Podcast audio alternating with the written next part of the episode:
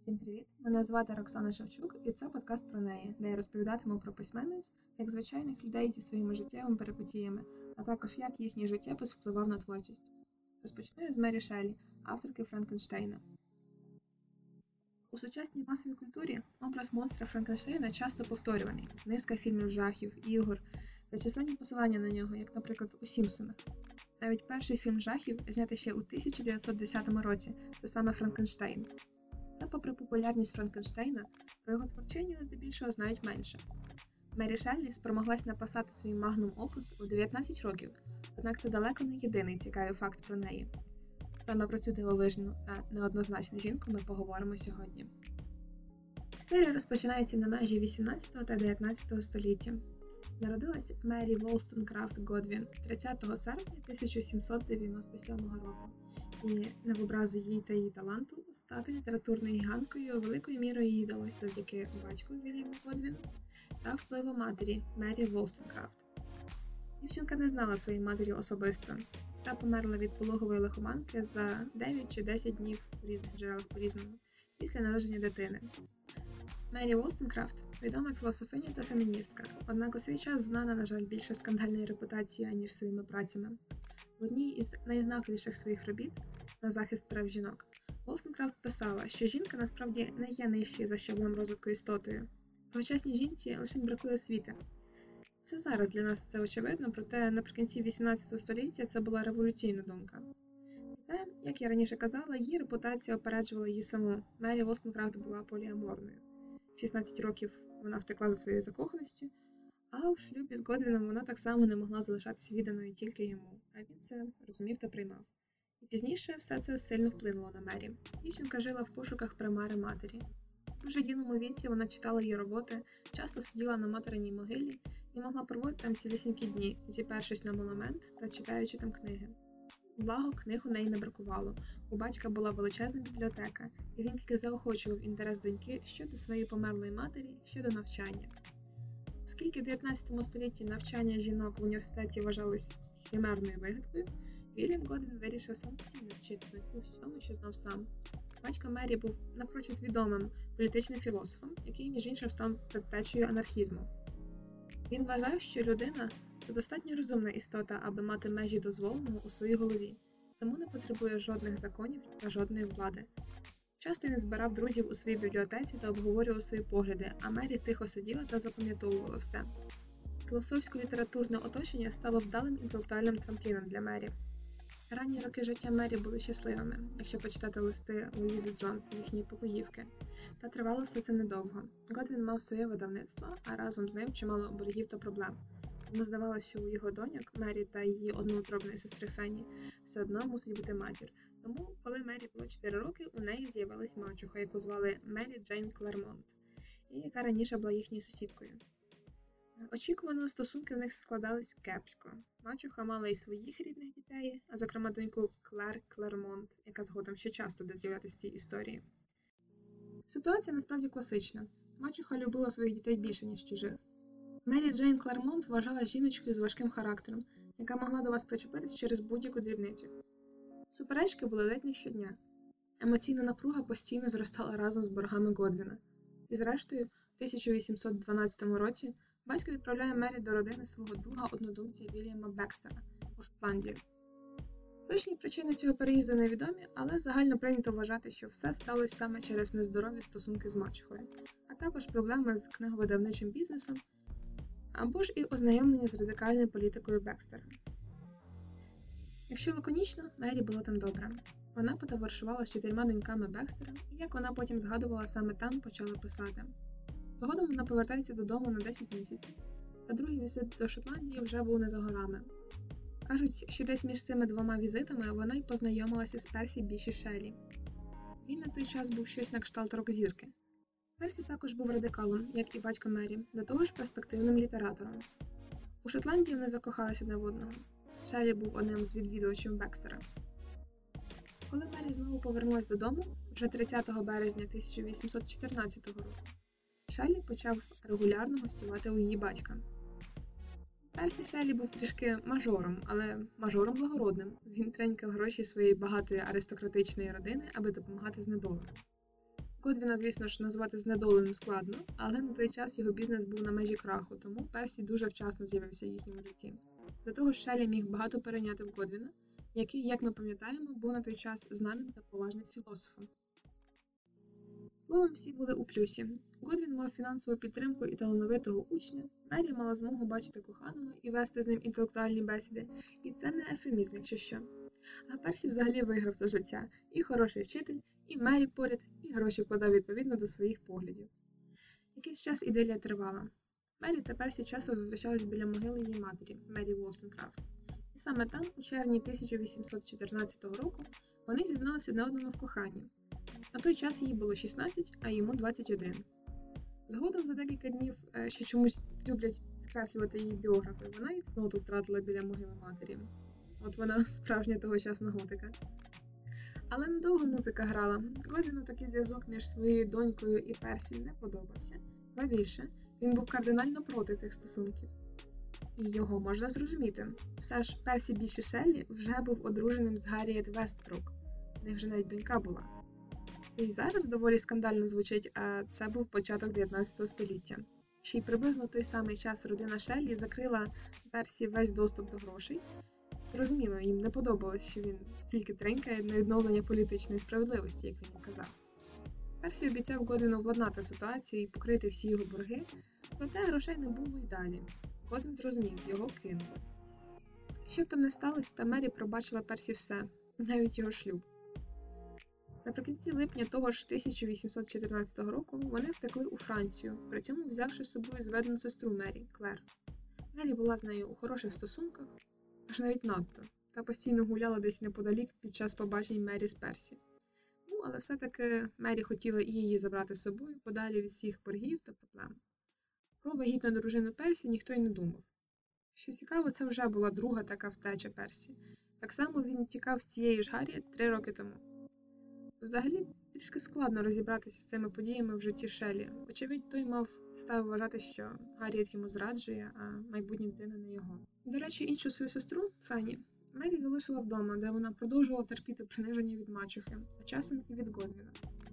Вона віддалялась від своєї родини, а потім, зрештою, покінчила життя самогубством, коли їй було тільки 22 роки. Проте повернімось назад до наших втікачів у 1814 рік. У Парижі вони були дуже мало буквально декілька тижнів. І причина дуже проста: грошей в них не було від слова абсолютно. Через це, власне, вони й повернулись додому і були дуже вражені, що Годвін не хотів їх бачити. Люди ніби розумні, але таке враження не розуміли очевидно. Репутацію вони собі сильно підмочили. Довго в атмосфері ослу та зневаги вони не витримали, тому далі все сталося так. Оскільки з грішми все досі залишалось кепсько, Персі просить у своєї дружини 20 фунтів і запрошує їх приєднатися до їхнього тріо. Вона, звісно ж, відмовляється. Мері весь цей абсурд виправдовувала тим, що просто живе з працями своїх батьків, які також були за вільне кохання та жили за фразою Люди людям не належать. Це вже схоже на що не так? Але ще не все. Бо під час подорожі Мері завагітніла. Батько відвернувся від неї, незважаючи на її стан. Тріо кілька разів приїжджало з району в район Лондона та згодом зупинилася на Нельсон Сквер. Вони продовжували читати та писати, часто відпочивали з друзями Персі. Деколи Шелі їхав з дому, втікав від кредиторів. Для Мері це був складний час. Їй тільки нещодавно стукнуло 17, але вона вже тікала з дому зі своїм одруженим бойфрендом, з батьком стосунки кепські, а ось вона вагітна хворіє і намагається не злитись на те, як Персі тішиться народження сина від Гарріет, і постійно десь вештається з Клер. Прямих доказів, що Персі та Клер були коханцями, немає, та як мінімум між ними була відчутна симпатія, що не могло не бісити Мері. У цей час вона починає спілкуватися з другом Персі, його звали Томас Хогг. Спочатку Мері недолюблювала його, та зрештою подружилась і навіть вважала його близькою людиною якийсь час. Аж ось Томас пробує приставати до неї. Мері його відшиває. І знаєте, яка реакція у Персі? Він не розуміє її і навіть хоче, аби ті були коханцями. Що Персі, що Мері вірять в принцип вільної любові. Однак, якщо Персі вдається жити з цим принципом, займатися сексом з дружинами своїх друзів, загалом любити кого завгодно, то Мері все своє життя залишається однолюбкою, відданою Персі до самого кінця. У лютому 1815 року вона вперше народжує. Це двомісячна недоношена дівчинка, і вони не сподівались навіть, що вона виживе. Дитина таки померла, що сильно вплинула на стан Мері. У неї почалась депресія, її скрізь переслідувало видіння дитини. Однак до літа вона одужала і завагітніла знову. Якщо вже говорити про дітей, то Мері Шеллі була в тому плані не надто щасливою. У 1816 році вона знову народила цього разу хлопчика Вільяма, названого на честь батька Мері. А в 1817-му народилась Клара, яка померла через рік. Згодом помер і Вільям. Але повернімось у 1816 рік, коли Мері, тоді ще Волстінкрафт Годвін, Персі Шеллі, їхній син та Клер Клермонт поїхали в Женеву. І їхали вони не просто так, а до лорда Байрона, від якого Клер Клермонт завагітняла. Тоді Мері вперше просила звертатись до неї як до місіс Шеллі, попри те, що Персі досі вважався одружним з Гарріет. Певною мірою події в Женеві стали одним із найбільш значимих в житті Мері Шеллі. Як писала сама авторка у своїх щоденниках, те літо було сире, холодне та дощове. Більшість часу вони проводили за своєю творчістю та нічними балачками, зокрема про філософа та літератора Еразма Дарвіна. Вважала, що він цікавився гальванізацією, тобто дією електричного струму на мертвий організм та оживлення таким чином мертвого тіла. Відчуваєте джерело натхнення для Франкенштейна?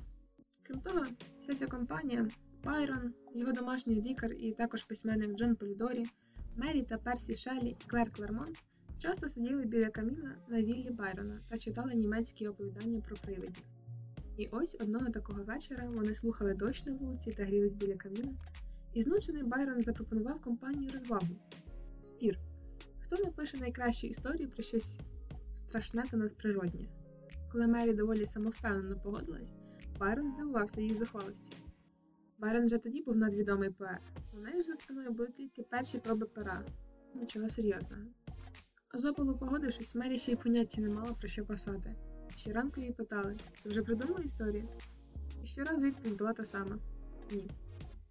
Її тривога наростала.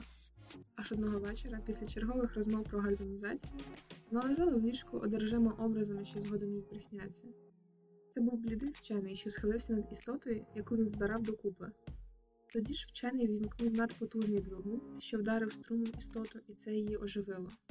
І саме ці образи згодом вилюються на папір та стануть надпопулярною книгою ще багато років. Ще Байрон, ще Персі написали страшну поему. Полідорі написав першу повість про вампірів. Мері ж почала оповідання, та під впливом ентузіазму Персі, якому історія вкрай сподобалась, вона написала готичний роман, який також часто називають першим науково-популярним романом. Ім'я Франкенштейн взялось не просто так. Під час подорожі в Швейцарію Мері почула про замок Франкенштейн, розташований високо в горах. За легендою, колись давно там жив алхімік, який ставив експерименти, що йшли всупереч Божому замислу, і був наказаний за ці гріхи.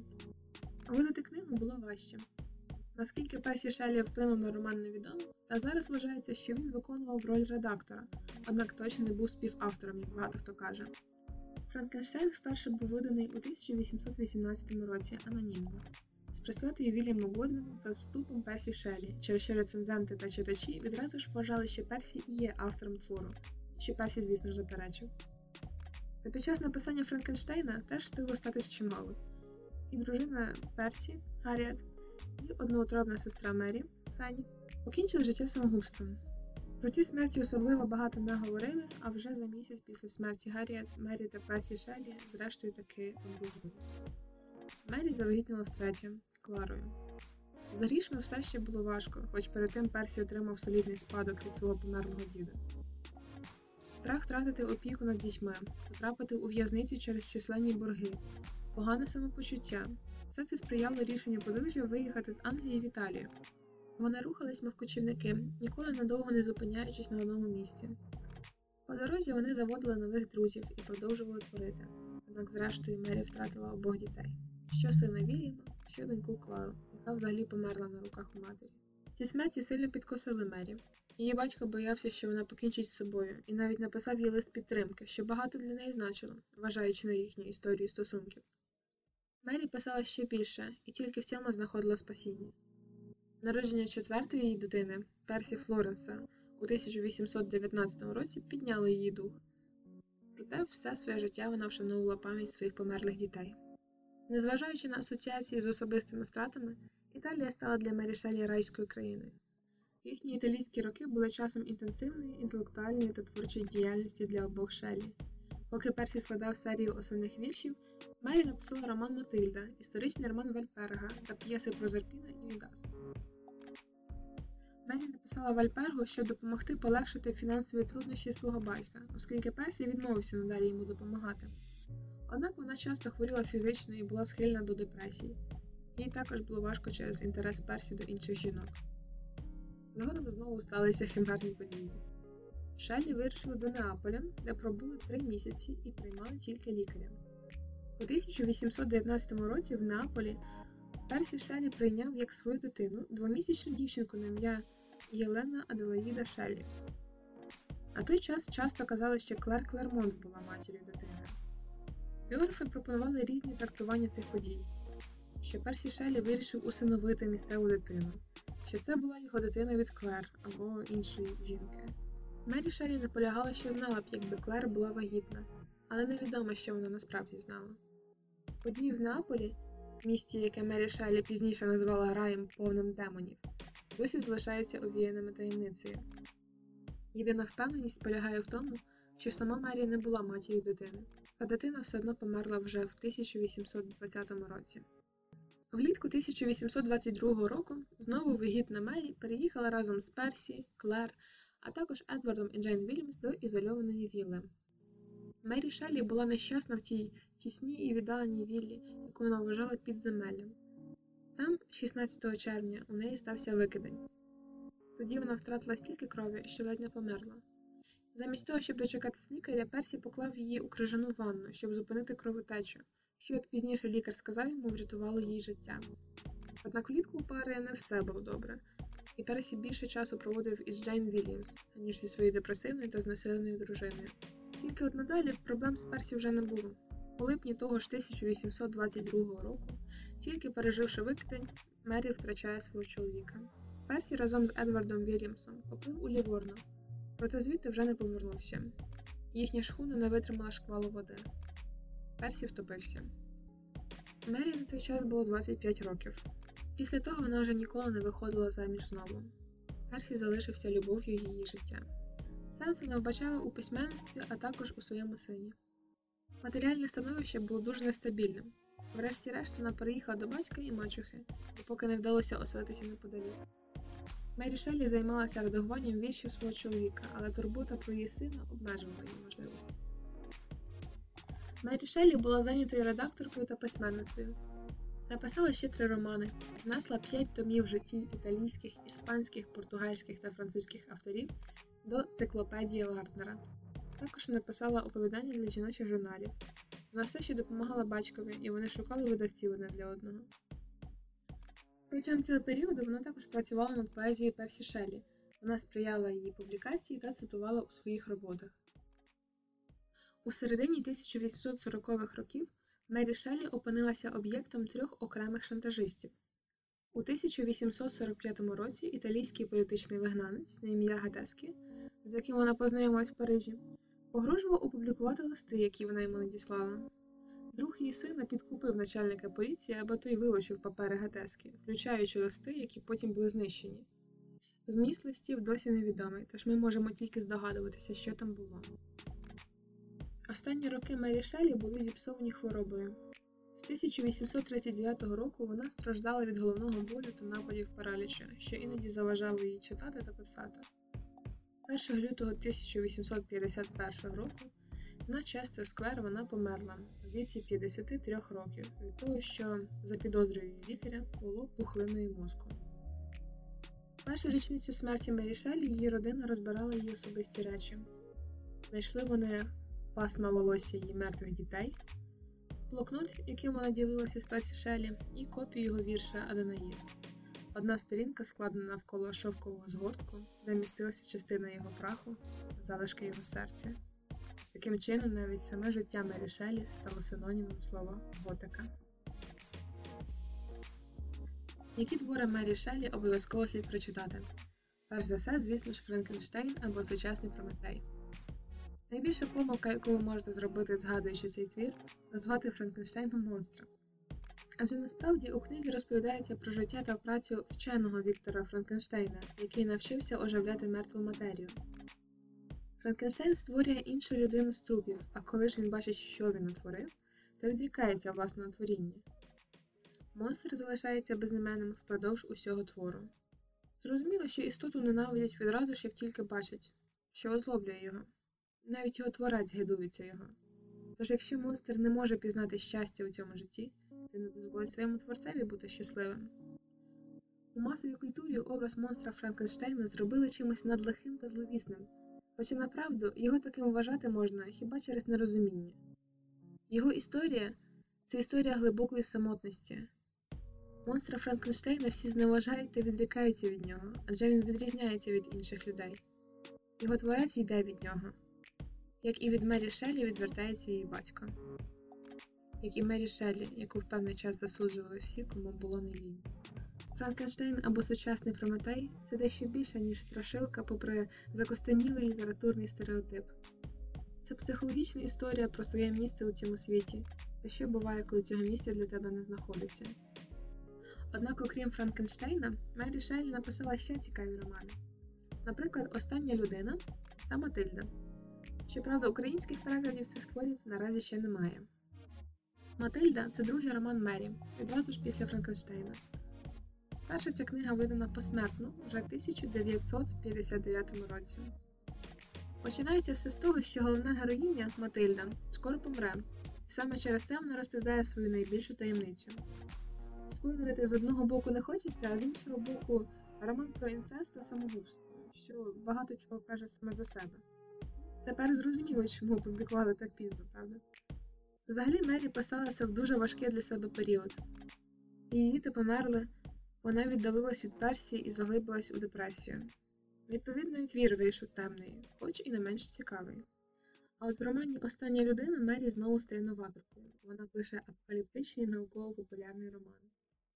Це був 1826 рік. І якщо тоді його прийняли доволі критично, то у 60-х роках минулого століття він знову став популярним через спалах зацікавлення до науково-популярної літератури. Що в ньому цікавого? Світ вражений епідемією. Зараз загалом цікава тема, чи не так? Крім того, багато персонажів біографічні. Мері сумувала за своїми юними роками, коли вони з Персі, Клер та Байроном відпочивали разом у Швейцарії. Роман досі залишається контроверсійним, та водночас можна помітити, що Мері Шеллі добре розумілась в історії медицини, досліджувала питання вакцини проти віспи і загалом цікавилась природою заражень. Що життя що творчість Мері Шеллі глибоко специфічні на перший погляд, однак у Мері можна багато чого повчитись, як мінімум не боятись жити, як хочеш того сама. Такою була історія Мері Шеллі, і таким був перший випуск подкасту про неї.